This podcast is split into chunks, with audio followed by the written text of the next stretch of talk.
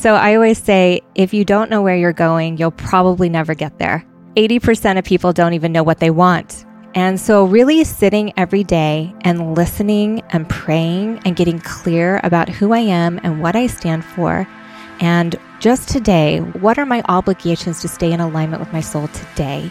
And recommitting to that every day. And it comes down to everything I eat, everything I speak, everything I wear, every choice that I make is either alignment with that intention or is veering off. That's Rose Cole, and this is episode 220 of Wellness Force Radio. What's up, my friend? It's your host, Josh Trent, and welcome back to another episode for your weekly access to global experts in all things wellness as we discover the physical and emotional intelligence we need to live life well. In this podcast, we talk about rituals, the everyday things we all get to do that connect our habits and self-awareness to living our life well.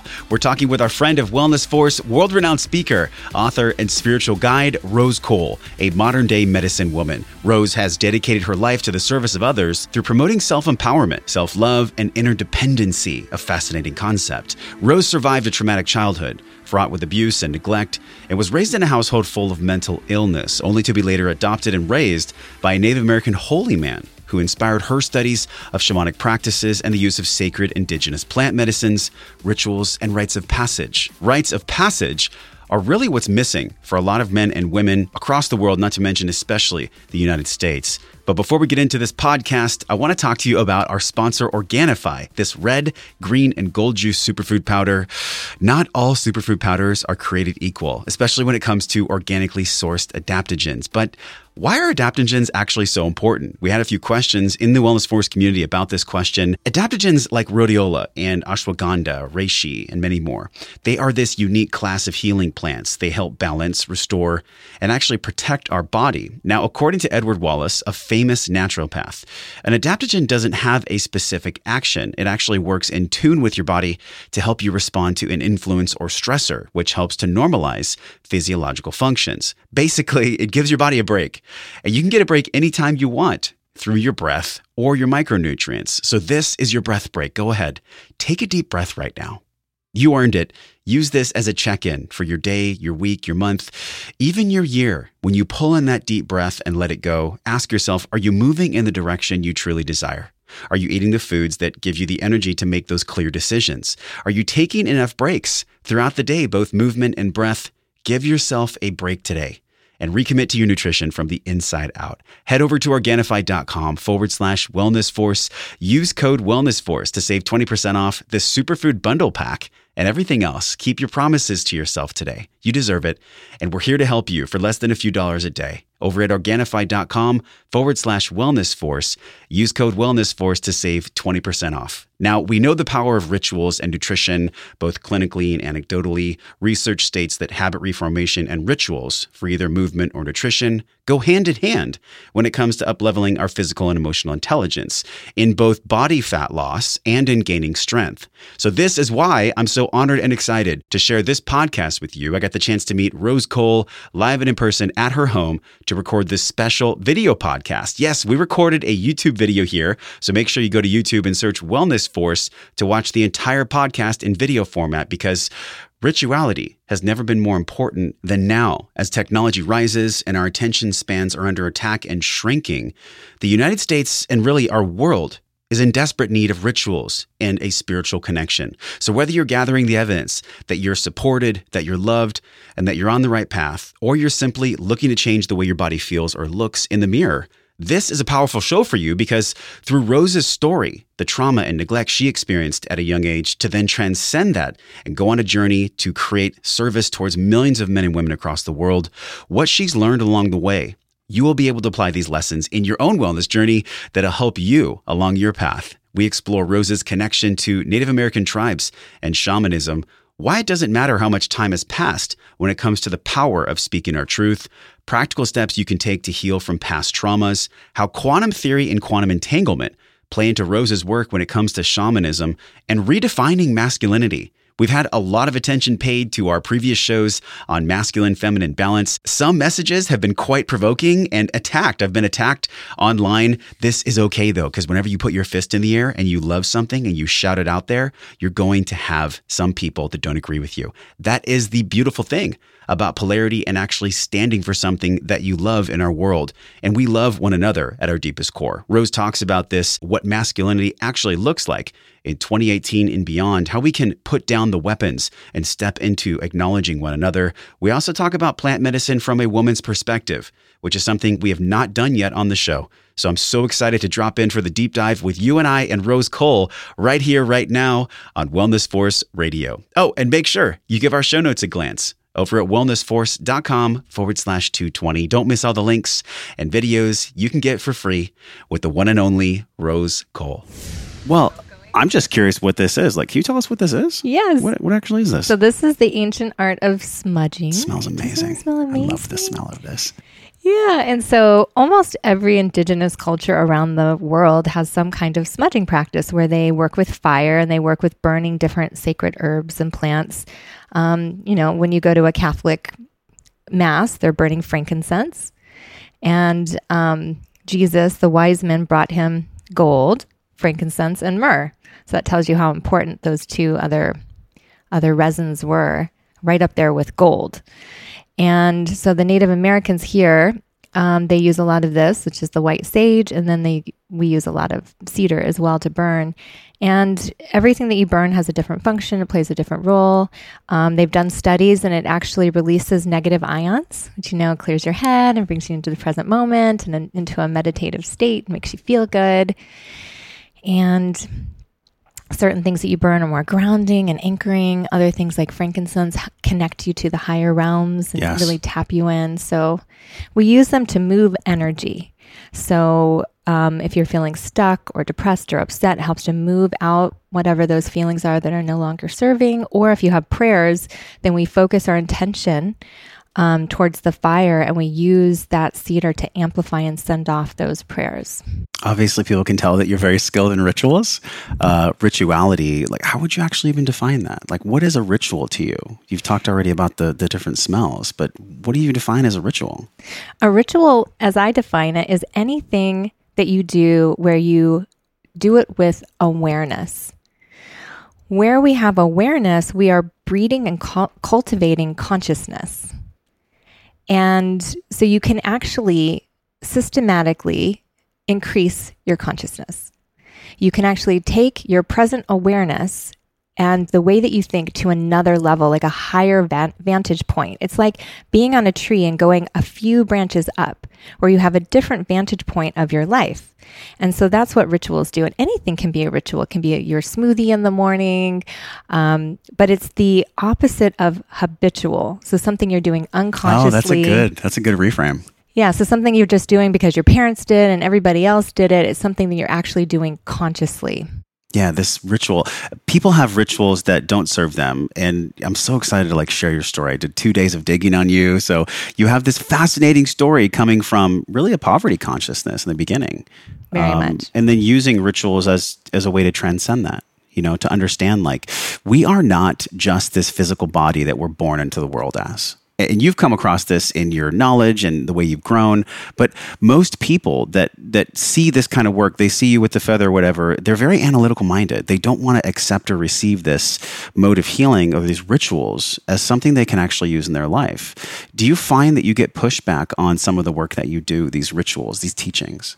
Now I don't. It's very interesting. Now that I'm fully immersed in it and this has become my reality and I believe it myself, now it seems like it's everywhere I go and everywhere, even my dentist, my vet, it seems like everybody I know is into shamanism and is deeply spiritual now. Your dentist is into shamanism? Totally. Yeah. My veterinarian is one of the most tapped in spiritual shamans that I know. But there was a time where I was very skeptical myself. And I needed proof. I needed evidence. Yeah. And I received it over time to the point where I couldn't deny it anymore. Yeah. I think a lot of us learn rituals from family. Sure. You know, and your uncle was huge. He played a huge role in your life. You're 11 when he first kind of opened you up to this world, right, of healing. Yes. What was that like? Like, do you remember it? Can you take us to that moment when you were 11 and you guys actually had that opening of the door to this area that you thrive in now? Yes. Well, it's an interesting story because my uncle, he was Apache, he was Native American. But when we were younger and I was first adopted by him and he raised me like a father along with my aunt, he was actually a very volatile person. And he would kind of knock us around and he was very unconscious about things. But I watched over time, though these practices and things that I now practice, I watched how they transformed him personally. And towards the end of his life, he was literally a holy man. And he was holding such a state of unconditional love and presence. There was no future. There was no past. He was fully in the present moment. It was amazing. So I got to see what happens when you actually put some of these rituals and rites of passage into practice over time. And so I had the great honor and privilege of being able to participate in things like sweat lodges and going to powwows and sacred medicine ceremonies. And He was a Native American artist and a singer. He would sing and play the big drum at powwows. And he traveled all over educating about Native American spirituality and rites of passage and customs. And he had all these wild adventures where he met like the Dalai Lama, and he would open up for these big bands and open up for these big, huge events. And he was just devout to this path. And when he passed over, I've never seen anyone pass over so complete, utterly complete, just seamless, passing over just with pure grace to the other side. And so it really taught me a lot and inspired my own journey. What did you learn the most from him? You think of him now a lot? Oh, very much. And he works with me from the other side. And what's beautiful is now I'm inheriting a lot of his sacred tools. And so it was right under my nose there the whole time that I had all of these beautiful tools, shamanic tools that are now I'm inheriting and being passed down to me, like my box, my medicine box here. He made this. This is what's called a water bird, and this is a peyote button here that's on the front. He did this art, and I have other beautiful tools. How old is this box right here? It's probably only about 10 years old, but he left it, and then it was sitting there waiting for me after he passed, ready for when I received my first feather. Where were your parents when you met him, and did they have any role that played into this rituality? Well, I mean, let's see, where do I start with that? That's kind of a big story to unravel. Yeah. I'll tell the short version, but I've never met my biological father. We're not even sure exactly who he is. We do know he was part Native. And that's a longer story that we have time for, but I was raised by my mom. She was a single mom. She eventually got remarried. She had a lot of mental illness, and so did my stepfather. And so she had several nervous breakdowns when I was a child. He was bipolar. There was a major trauma and neglect going on in my house. And so around the age of 8, I became a ward of the court and was taken away from them on grounds of neglect. They were also doing drugs, and it was a mess. And so I was kind of shuffled around from home to home and eventually adopted by my aunt and uncle who raised me. But it made me a very strong person as an adult. It was really like the training grounds where I went deep. It was like my childhood was a constant daily mind F-U-C-K. It was just constant turmoil from the age of 7 on. I wanted to die. I was very depressed and nobody knew how to help me. And so I was so deep into shame, and I couldn't learn because the part of your brain that learns shuts down when you have a lot of stress and PTSD. And so I had post-traumatic stress syndrome and could barely make it from one grade to the next and was in this living hell basically every day. And you were pushed into a special ward where like you're considered to have a learning disability. Yeah. Which actually wasn't true, right? At all. No. It was just, there was a part of your brain that wasn't functioning properly because of your environment. Yes, exactly. Yeah. So now I see it in hindsight. I understand. I went so deep into human suffering and shame and guilt and regret and all of these things that torment humans, so I could learn how to decode them from the inside. So now I can show people how to shift out of guilt, shame, regret really quickly, and how to really step into who they came here to be this lifetime. Quantum leaps, quantum shifts. Quantum. And there was many more leaps for you too, because you eventually became a model, and then there was drugs and alcohol, and then there was like relationships and Rancho Santa Fe and like false pretense around what success actually is. Yes. And now tell people what you do now. Like, what are you known for online now? Well, my unique ability is being able to see somebody's highest potential very clearly, like they have a sign written on their forehead. And I can also see what their blocks are and their blind spots are. Right away? Sometimes within seconds, sometimes without even talking to them, just looking at them physically. Wow. It jumps out at me. It's like they're wearing a sign because it's just written on them. And I have a way of being able to articulate and decode for people what it is, what their greatest blocks are, and what the most direct route is to get to their next level. Let's talk about that. The fascinating part about this is that the ability for you to see them, it's almost like you can read their energy from their facial twitches. Like, what is the somatic awareness that you're actually studying within them? What is that like? Yes, when you read someone? It's so interesting because I didn't realize that not everyone did this. Right? Because it was like a fish in water.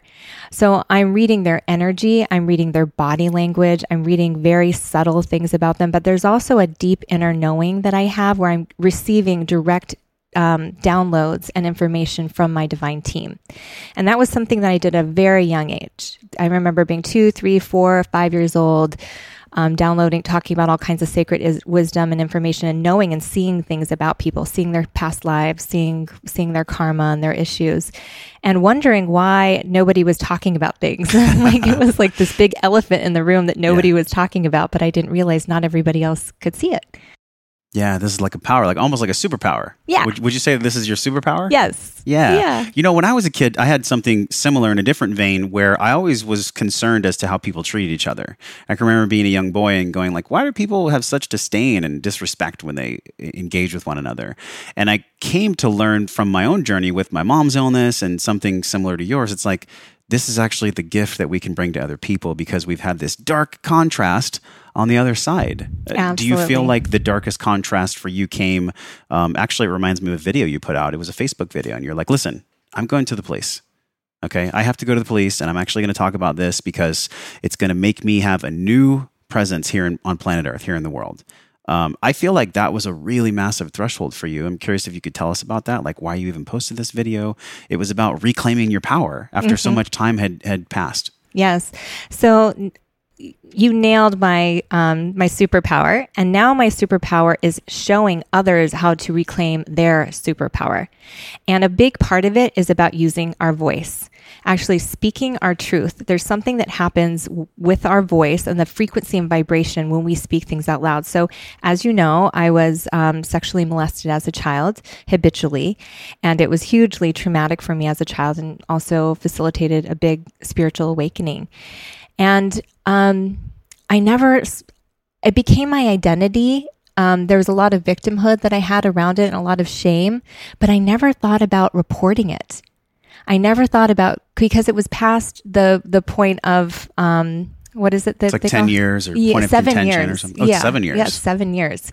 And so this happened when I was a young child. So I thought, well, he can't be arrested for this. He can't be persecuted for this. So why bother?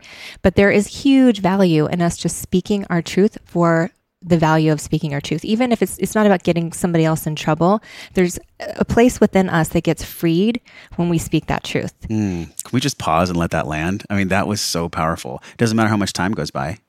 Doesn't matter. What do you think? What was the timing though for you to come out with that video? Why then? Oh my goodness. So I was being prepared for a program that I'm now offering called Truthfully. And for 6 months, I was told by my divine team that I was to birth this program. So I woke up in the middle of the night one night and I prayed. I said, please put me into alignment with this program and the message that you're wanting to use through me. And all of a sudden, I was guided to turn on my phone in the middle of the night. And I was all of a sudden brought to this page by this famous actress who tells her story of reporting what happened to her with Harvey Weinstein. Here he was already being persecuted. I'm trying to remember her name. It's Selma Hayek? Yes. Okay. Did you read that? Yeah. I always prepare for people, but I really was inspired by this video. Like you had technical complications. People couldn't comment with you, but like the message was so raw. The message was so pure. And it was like, it doesn't matter how much time has passed. Yeah. We all get to speak our truth. Yes. No matter what. Yeah. So Selma Hayek, she wrote a very detailed post that was in the New York Times about Harvey Weinstein and her, the abuse that he subjected her to for like 10 years. Now, he was already going and being persecuted by the law. It wasn't about adding to that. And she almost didn't come out and say it. But thank goodness she did, because when she did, it triggered a response for people around the world to say, wow, I'm going to speak this truth. And let's say something happened to you, even just telling your family. Do you know how many people in this world have a trauma that happens or sexual abuse, and they don't even tell their mother, even as an adult? Do you know that your husband sexually molested me? Or do you know that my brother Bobby sexually molested me? They don't even want to talk about it with their family. But when we can speak it out loud, it starts to unravel that karma forward and backward. And there's huge, huge leaps that we can take. Oh, let's talk about the karma then. Yes. So I was reading yesterday, 7 years, when you have sex with someone, you carry their electrons in you for 7 years. This is research. At least, right? At least. Yeah. So looking at the karma of healing trauma from the past, I mean, what does that look like in that video? And what did that mean to actually heal it, knowing that so many years had gone by? Like, how many years had actually gone by? 30.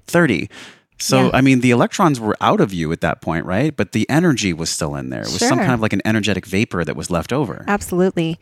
It's fascinating. In my work that I do, we're doing very deep shamanic work. And, you know, doing 1 or 2 days with me can be like 30 days of traditional therapy, even more. And the coolest thing happens. All the time when I'm working with somebody, they go home, they talk to their mother or father, and they write me and they go, oh my God, this is a miracle. My relationship is completely transformed with my mom, or my mom just completely transformed out of nowhere, without even talking to their mom, without giving them books, without trying to make them change. When we change something within ourselves, we are clearing that karma forward and backwards.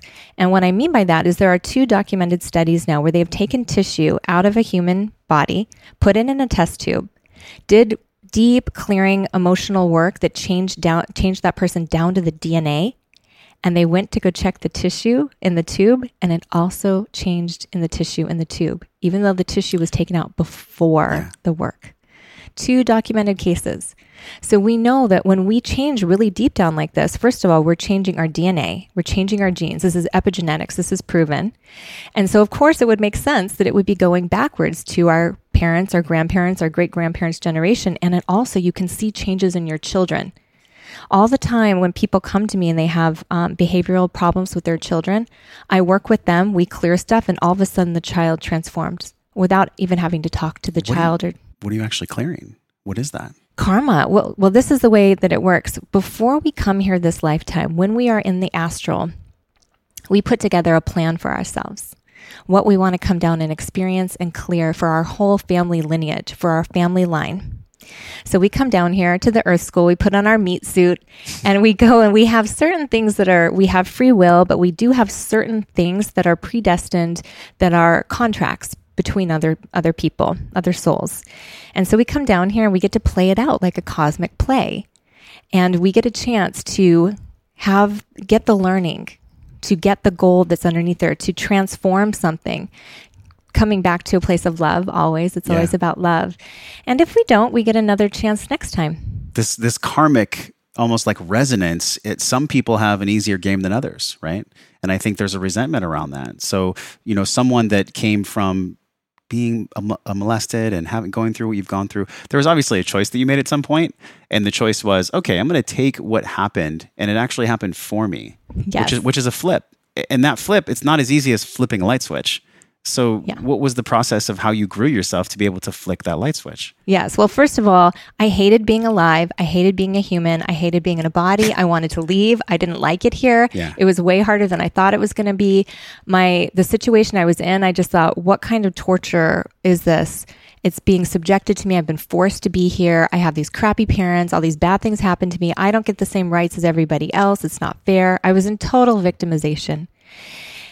And then I had this little remembering from deep within, where I remembered that nobody forced me to come here to be a human, that I had chosen to come here, that I wanted to come here.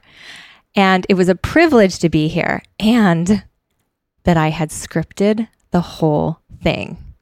And that just blew people's minds with that comment. Scripting the whole thing from your astral contract. Yes. I scripted the challenges. I scripted the main themes. I scripted what's called your essential event, which is like your original trauma. We all do. This is what I feel that the journey is for us as humans, that there is a moment in time before the age of 7 when these patterns that we want to learn from come in. And I call it your essential event because it's absolutely essential in you being able to fulfill upon your mission here this lifetime. So it's between you and another person, and there's a situation, and it could be a father slapping you, it could be a child in school stealing your pencil from the desk, or it could be, for me, it was being molested. But there is that moment that it was the first original heartbreak, the first really big betrayal. And our consciousness fragments, and that's when your ego gets formed and all of your karmic patterns comes in. And there's certain templates of patterns. There's a certain number of them that come in with, and then there's different flavors of lessons and things that we want to learn.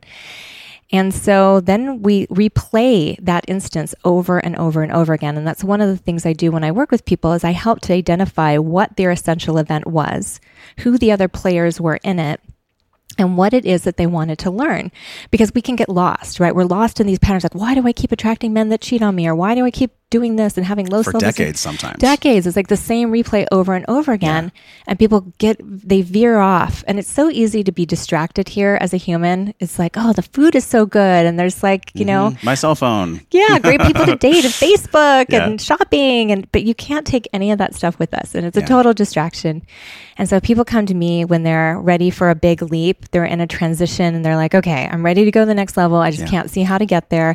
And then I help them find this original place and what they originally wanted to come here to integrate and learn so that they can actually put an end to the pattern, so they can actually get the lesson, mark it complete with the Akashic Records, and then move on to actually embodying it and living it. What is the Akashic Records? I've heard of this. I don't know anything about it.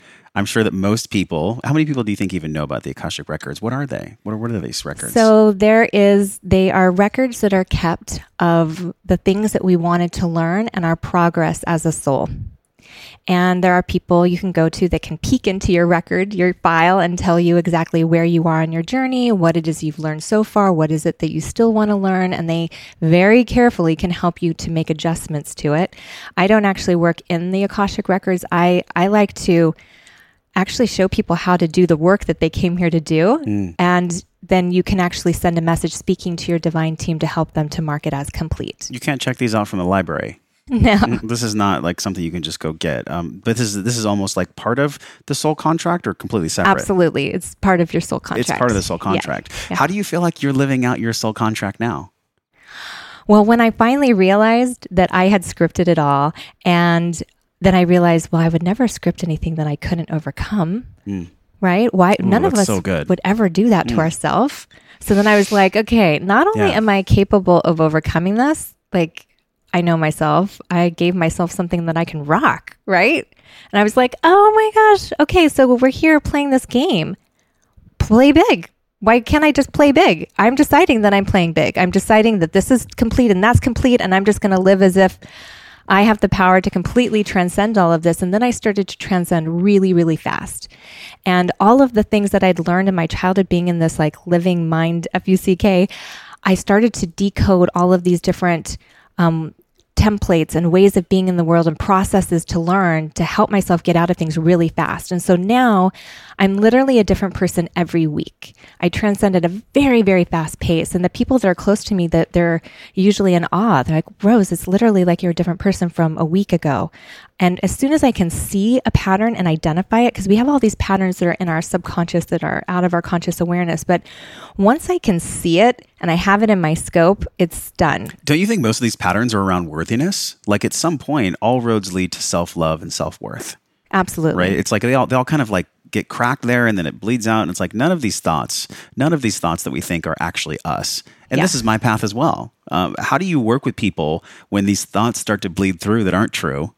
Do you do an inventory of the thoughts, or do you just focus on something else? Yes, I help people to identify what their beliefs are, what the patterns are, what their thoughts, and I show them how to stop it. how to stop the thoughts. It's amazing. People, and I've done this myself, we can be wrapped up in certain thought patterns for years and years and years of our life. Yeah. I had just this year, I blew through a bunch of big patterns, but so I had an absolute phobia of the darkness. I had also a phobia of wildlife. And so I chose to go on a vision quest. So this is one of the things I did. I was going to go on a 3-day, no food, no water. Water I had, but by myself out in the wilderness. I had a guide take me part way. And because I know how to work with the quantum field and do quantum shifts now, before we even stepped onto the path to walk the hour and a half in the darkness down to the place where I was going to be sleeping by myself, no sleep, no tent, just in a sleeping bag on the ground, which would have been my absolute worst nightmare. By the time we even stepped on the path, the phobias were gone, completely gone, like to the point where I just got to enjoy my experience. There was no moon out. It was the darkest it could possibly be. Perfect for you. Perfect. And I was elated to be out in nature. It was like it was hard for me to even relate to the place where I used to be afraid minutes before of the darkened wilderness. It's almost like a systemic desensitization where you take yourself to the thing that scares you a little bit at a time, but it sounds like with Vision Quest, you just jump right in. There's no systematic process. Like you're scared of the dark, I'm going to go to the forest for 3 days and lay in the dark. Well, I used to be, let's talk about this forever and let's slowly massage things out. But now I'm like, because I know what can happen and what's possible with quantum shifts and transformation, I like to get in and do work very fast. So it may not be a vision quest. There's lots of different ways that I work with people. I show people how to shift things like that, where within minutes, literally, you can take some of the biggest patterns of your life and just shift. You mentioned the quantum field. How would you define this entanglement? You know, that you take the tissue out and you do healing with the person and the tissue heals as well. This is quantum entanglement. These things are connected. Right. How does quantum theory plug into your work? And like, what do you actually see quantum connection as? What does that mean? Yeah. Well, I did hear something recently, which, and forgive me because I'm going to butcher this because I've never actually formally studied any of this. I've just always known from the age of like 3, 4, 5, you could have had this conversation with me. And I understood how I just came in with a lot of sacred knowledge from the other side. But is it what is it in the center of the atom? Is it the proton? I think it's the nucleus. Something like that. Okay, well, I should know that because I took that in school. I did too, but I don't remember. Anyway, the space from the nucleus to the proton, like there's, if you were to take out the space and just take the atom, the center of the atom from all of creation, all of the entire world, it would equal to the size of a sugar cube. One sugar cube. So what is the rest of the space within the atom? There's a huge space. So if you look at everything is made out of energy, right? But the actual matter of the entire planet and everything in it actually equals to the size of a sugar cube. So what is in the rest of these atoms, this space where we used to just think that it was just, what is it, air? What is it? Mm-hmm. Well, that is the field of possibility. And within that field is consciousness. And so what shamans have known for eternity is how to access and work with this field of possibility. And you do it with focusing your thoughts. And so what shamanism is basically quantum physics. That you're using your faith and your belief and your thoughts to focus on whether it's fire and smudging or doing some kind of a ritual. You're focusing your attention and you're able to change your reality at a really, really fast pace. This changing of the reality, a lot of people do this through medicine, but you can also get it in many different ways. I mean, you can do holotropic breathing. You can go for a workout. Yes. What is your way outside of plant medicine? Because I'm really excited to talk to you about plant medicine and what you do in that regard. But what is the way that you take that loving ownership of that state outside of plant medicine? Is it through any kind of specific exercise practice or breathing, or what's that look like for you? Well, meditation is a really big one, right? We know that shifts our consciousness faster than just about anything else. But I have different processes that I take people through, how to decode and hack their mind. Hack in a good way, though. Yeah. I hear the word hack, I'm like, whoa. Like hacking with a knife, like it sounds like, yeah. Like even biohacking, I hear biohacking, I'm like, that just doesn't sound that great. Yeah. But people come to me that are highly intelligent and their mind is almost like Fort Knox, and they'll have a blind spot that is so hard to uncover and decode, and I can show them how to decode it. So I have people that come to me that are psychologists or Ivy League professors, or I even had recently a psychiatrist who came to me who has like the top level of security clearance in the country. So these are highly intelligent people that know a lot about psychology, right? But they have their own blind spots where they've compartmentalized things in their mind so they can't see what their blocks are and how to go to the next level. So I can show them how to access and find those so that they can actually decode them and go to the next level. So I've created all these different processes for identifying, like shame, guilt, and regret are some of the big ones that really plague most people. Yeah. So I show them how to find what they're holding guilt, shame, and regret about and how to transmute it. And then it opens up huge doors. That's one of the many processes that I use with people. And this is mainly women that come to you that are attracted to your work, but you've also worked with men, I'm sure. Oh yeah. I work with men. I work with couples. I have couples that fly in and work with me, but I work with men too. Yeah. I think the voice of masculinity right now, and we'll get to the plant medicine in just a second. It's like we see Lewis Howes, we see all these movie stars talking about, like, you know what, men, just something you posted recently, men that don't receive enough touch is an epidemic in our country right now. Yeah. And I can relate to this. It's like, you know, I work a lot at home and it's like, I need to be held too. Totally. Men need this human connection, right? How do you think that this narrative around men softening but still holding their power can be actually achieved in our current society? I love this question. I just did a call with my community on this topic. I think we need to redefine what masculinity looks like. Yeah. It's not about being tough. It's not about having to put up this armor and be invincible. When a man can cry and be vulnerable, that's incredibly masculine. And it's really hard. I think people forget, like, for a guy to cry, it's really challenging. Like, yeah, because it's been like, you know, decades of crazy conditioning.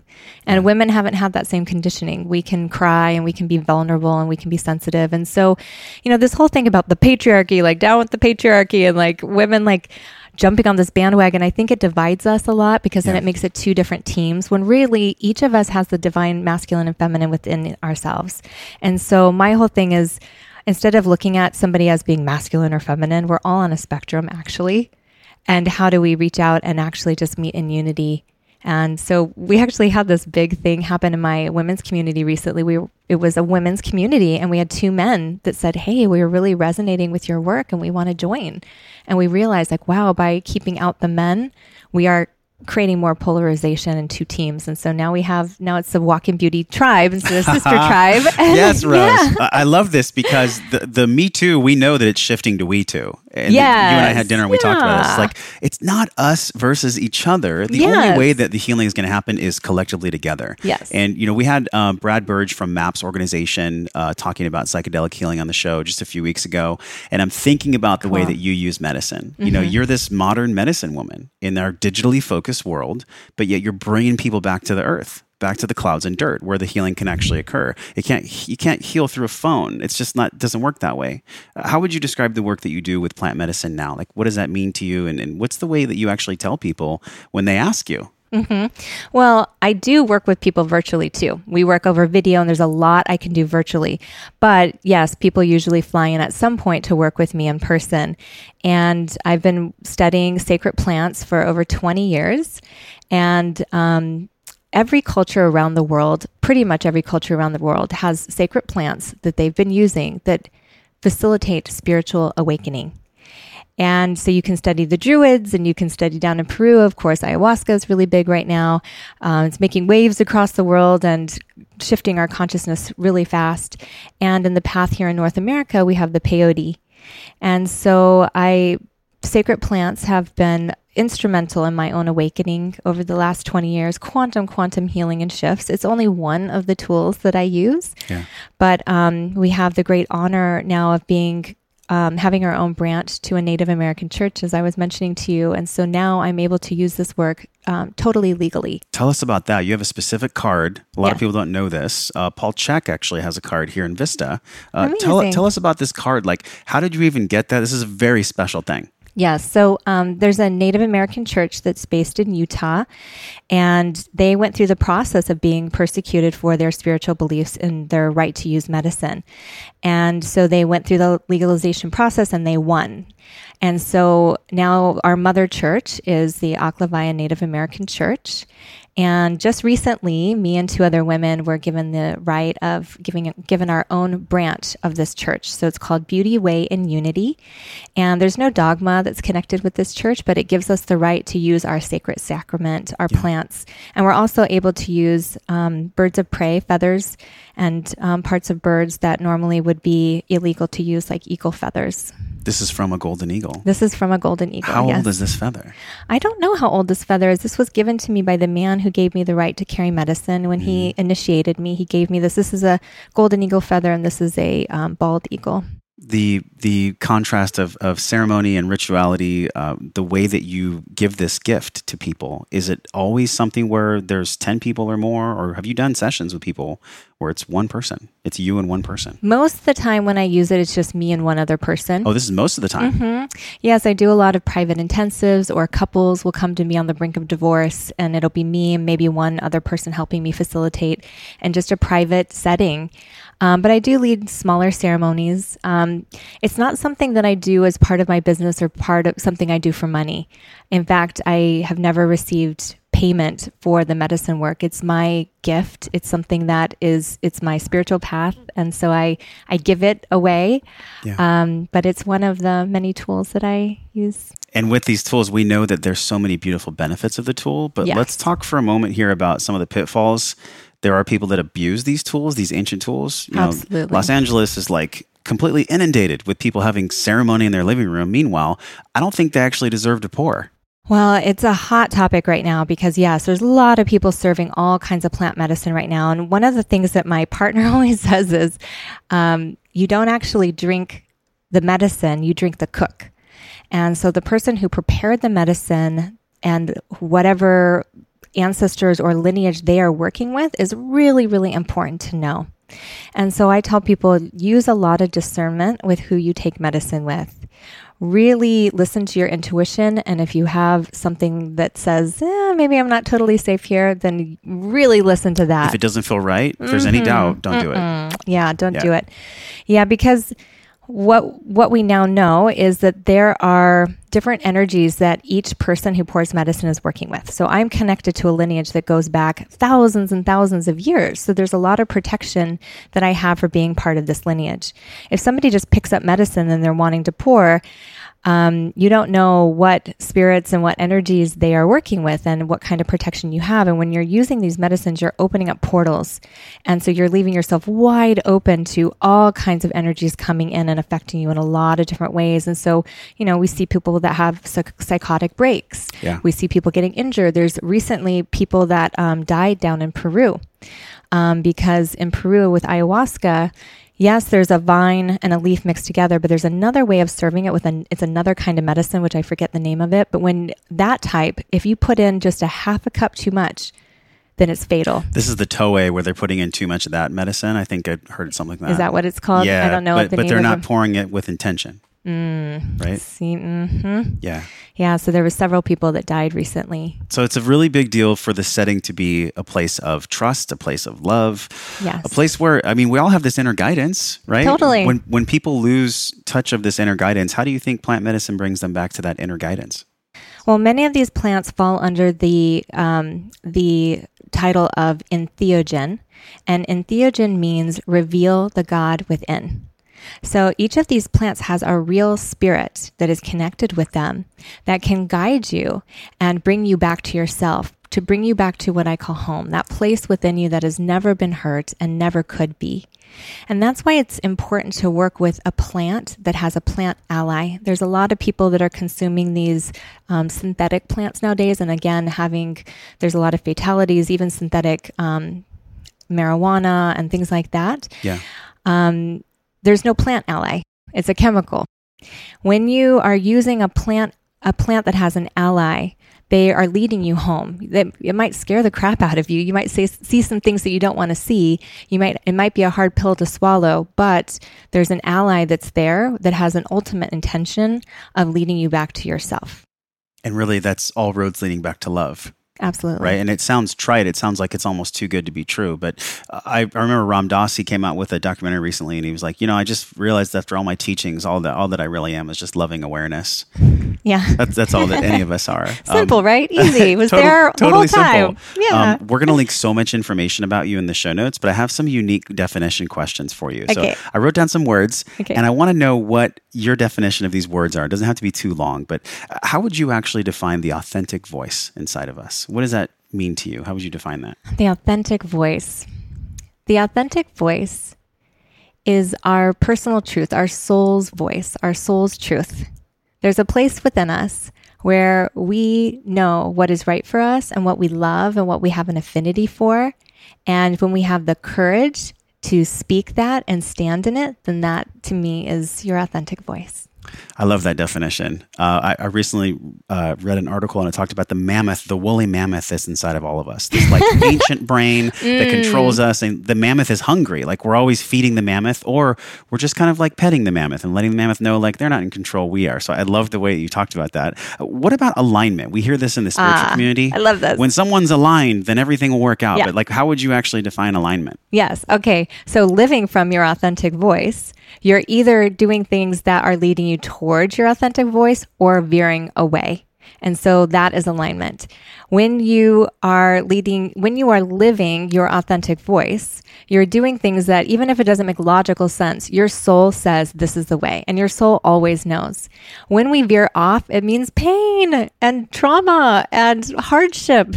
And it might seem like the easy way, but when we come back to our authentic voice and really having the courage to fully stand in that, life does get easier and there is more flow. And then that's when we can really fulfill upon our sacred purpose this lifetime. And we get to call in support to do that. Yes. Because I think most people listening are like, well, she thinks it's so easy. She's got it all figured out. You've done so much work. You've called in so much support for yourself to be able to be at that place where you can flick a light switch if you want to. Yes. And that's what I teach people how to do, how to be in communication with their divine team. I tried to do it myself for so long, and it was like pushing a boulder up a hill, and I have a really strong will, and I learned I'm stubborn. But when I finally surrendered and allowed myself to be used as a vessel for my divine team in communion with my divine team, oh my goodness, I will never go back. I surrender to them every day. And that's what I teach people how to do. When you surrender to their will and their guidance, then you are used as a vessel, and then they show you how to come into further and further alignment. And you probably get this too. Then what happens if you veer off? The slap on the back of the hand, the repercussions of not being in alignment are huge. Huge and painful and ouchy and so not worth it. So now my life has gotten so much easier when I just have given that up and just not tried to veer off. Oh my gosh. It's funny because the podcast is Wellness Force. And for so many years of my life, I was forcing things. But now I know it's actually harnessing this force. And then that's where our alignment exists. So then how does intention play into this? How would you define intentionality? So I always say, if you don't know where you're going, you'll probably never get there. And 80% of people don't even know what they want. And so really sitting every day and listening and praying and getting clear about who I am and what I stand for, and just today, what are my obligations to stay in alignment with my soul today, and recommitting to that every day. And it comes down to everything I eat, everything I speak, everything I wear, every choice that I make is either alignment with that intention or is veering off. Last three questions are at this intersection of spirituality, emotional intelligence, physical intelligence. I mean, this is what I feel like wellness really is. Do you have a physical practice that you're leaning into right now, for physical intelligence? Are you doing something new or something you can share with us around physical? Well, hot power yoga, which is where I met you. Mm-hmm. Huge. There was some serious sweat on the floor that day. Yes, there was. So that's big for me. I work out with a personal trainer doing weights. Which I love. I do a lot of walking. I do a lot of meditating. And I mean, on a physical level, I eat really, really well. I'm a health nut. I eat really high vibrational foods that feed my body on a cellular level because I'm so sensitive. And so I have to really eat a very specific diet that really primes my system to be able to give the gifts that I give. You were a health coach for 10 years or more. More almost 20. And that totally plays into your work now, which then leads us to the emotional. How would you describe emotional intelligence for you now? And then what are maybe like three things that you do to stay in touch with that intelligence, that emotional intelligence? Oh, I love this. So my biggest practice has been unconditional love. And that phrase is overused. It truly means to love without conditions. And so my practice is, if there's anyone that does anything that I'm not fully loving, it doesn't mean I have to like it. It doesn't mean I have to withstand it or allow it to be rampant in my life, but to love that person no matter what. That is love without condition. And I've, of course, had many spiritual teachers in my life who have brought endless opportunities to relearn this. And I went through a very, very painful divorce, which gave me like a PhD in unconditional love, where I realized I was either going to rise above this and I was going to be like a Jedi ninja with my unconditional love, or it was going to take me down. And I don't know what was going to happen. It was so painful. But I got to the place where I said, okay, I can separate the behavior and the things I don't like that he's doing or this person is doing, and I can still love them without condition. Mm. And I think if we all start walking around from that place, and then the other thing is to really see that everything is happening for you. And so I reframe it in my mind when something's happening. I say, okay, what is the learning? What is the lesson? What can I learn about myself in this moment? And as soon as I do, it remedies itself. Once we can get the lesson, it's amazing. The behavior with other people, it just stops. The universe doesn't have to get our attention and keep trying to teach us this lesson if we can just get the lesson. Yes. Something repeats until it's actually embodied, right? Yes. So we're about to wrap the show here. And my last question, and it's been such a joy to get to know you. Hearing about your story, we just scratched the surface of you. So we're going to put all these links in our show notes so people can dig in, because we just had a little bit of time here in our capsule. Yeah. But this intersection of wellness, like wellness in 2018 is really challenging for a lot of people, because not only are we going through a consciousness uprising as a society, we're also at the same time experiencing what happens when you shake the almond tree. There's a lot of almonds that die. And so I feel like we're growing and we're dying at the same time right now. Like, how do you see wellness? How does Rose describe wellness for 2018? Well, I think that wellness is a stream of consciousness that you're either in alignment with or you veered off from. And as you know, I did holistic nutrition for 20 plus years and worked with people from around the world. But what I realized is that underneath every disease or physical ailment is a spiritual cause. It's like the taproot of a tree. And if you can get to that cause, then often the physical ailments, they remedy themselves. And so finding somebody that can decode not just the physical part, but the spiritual part. What is it trying to teach you? What did you design? Why did you script this for yourself? That's one of my favorite questions. Why did I script this for myself? The disease, the discomfort, everything. And just like we do a physical cleanse for our body, how can you also do a soul cleanse? And so that's what people come to me for, is to go in and do that deep inquiry, to do that medicine work, to find out what's there, to go deep within our psyche, to see our blind spots, because then we can get to those root causes, and then often the physical ailments remedy themselves. Now, having said that, I do feel that right now on this planet, to be a human at this time, we're becoming so sensitive. There's toxic overload. Consciousness, it's like a fish in a lake. If there's an extreme climate change, that first generation of fish is going to take the brunt of that, right? In the future, they might grow different gills and they're going to adapt to the climate change. But right now, there's a huge leap in consciousness, and our physical bodies and our adrenal glands and everything else haven't quite caught up. So there are certain nutrients and superfoods and things that we can take that are absolutely essential to keep us primed to be able to do the work that we do, because it's kind of like having a 30-watt light bulb and trying to run 1,000 watts of divine energy through this 30-watt light bulb, and we're burning our light bulb out. And so things like adaptogenic herbs, a really good magnesium form. There's a lot of superfoods that I take. I'm constantly trying to get the most nutrients down in the smallest little amount of food. I take a lot of split cell chlorella to help pull out those heavy metals and toxins. And I feel like that's really important at this time. It's so important to take care of ourselves because that's the only way the planet's going to heal. I think when I was young, I used to be like, I want to change the world. And I'm like, well, start with yourself, dude. Totally. Take care of yourself first, right? Rosecole.com is where people can learn more about you. Yes. Where are you the most active? Like if somebody wants to reach out to you digitally, where can they go? They can go to my Facebook page, facebook.com/rituality community. Or they can go to my website and send a message directly to me through the email on there. I get every single email and read them myself. Cool. And yeah. Awesome. Well, we'll definitely put that in the notes today. And it's been such a joy to get to know you and to spotlight your work. I really respect and acknowledge all that you do for our world. You know, we need more Rose Coles in the world because the only way we're going to heal as a collective is if this message grows bigger. So thanks so much for what you do. Oh, thank you so much, Josh. It has been an absolute pleasure to get to know you too. And thank you so much for birthing this work in the world. It's really important work that you're doing.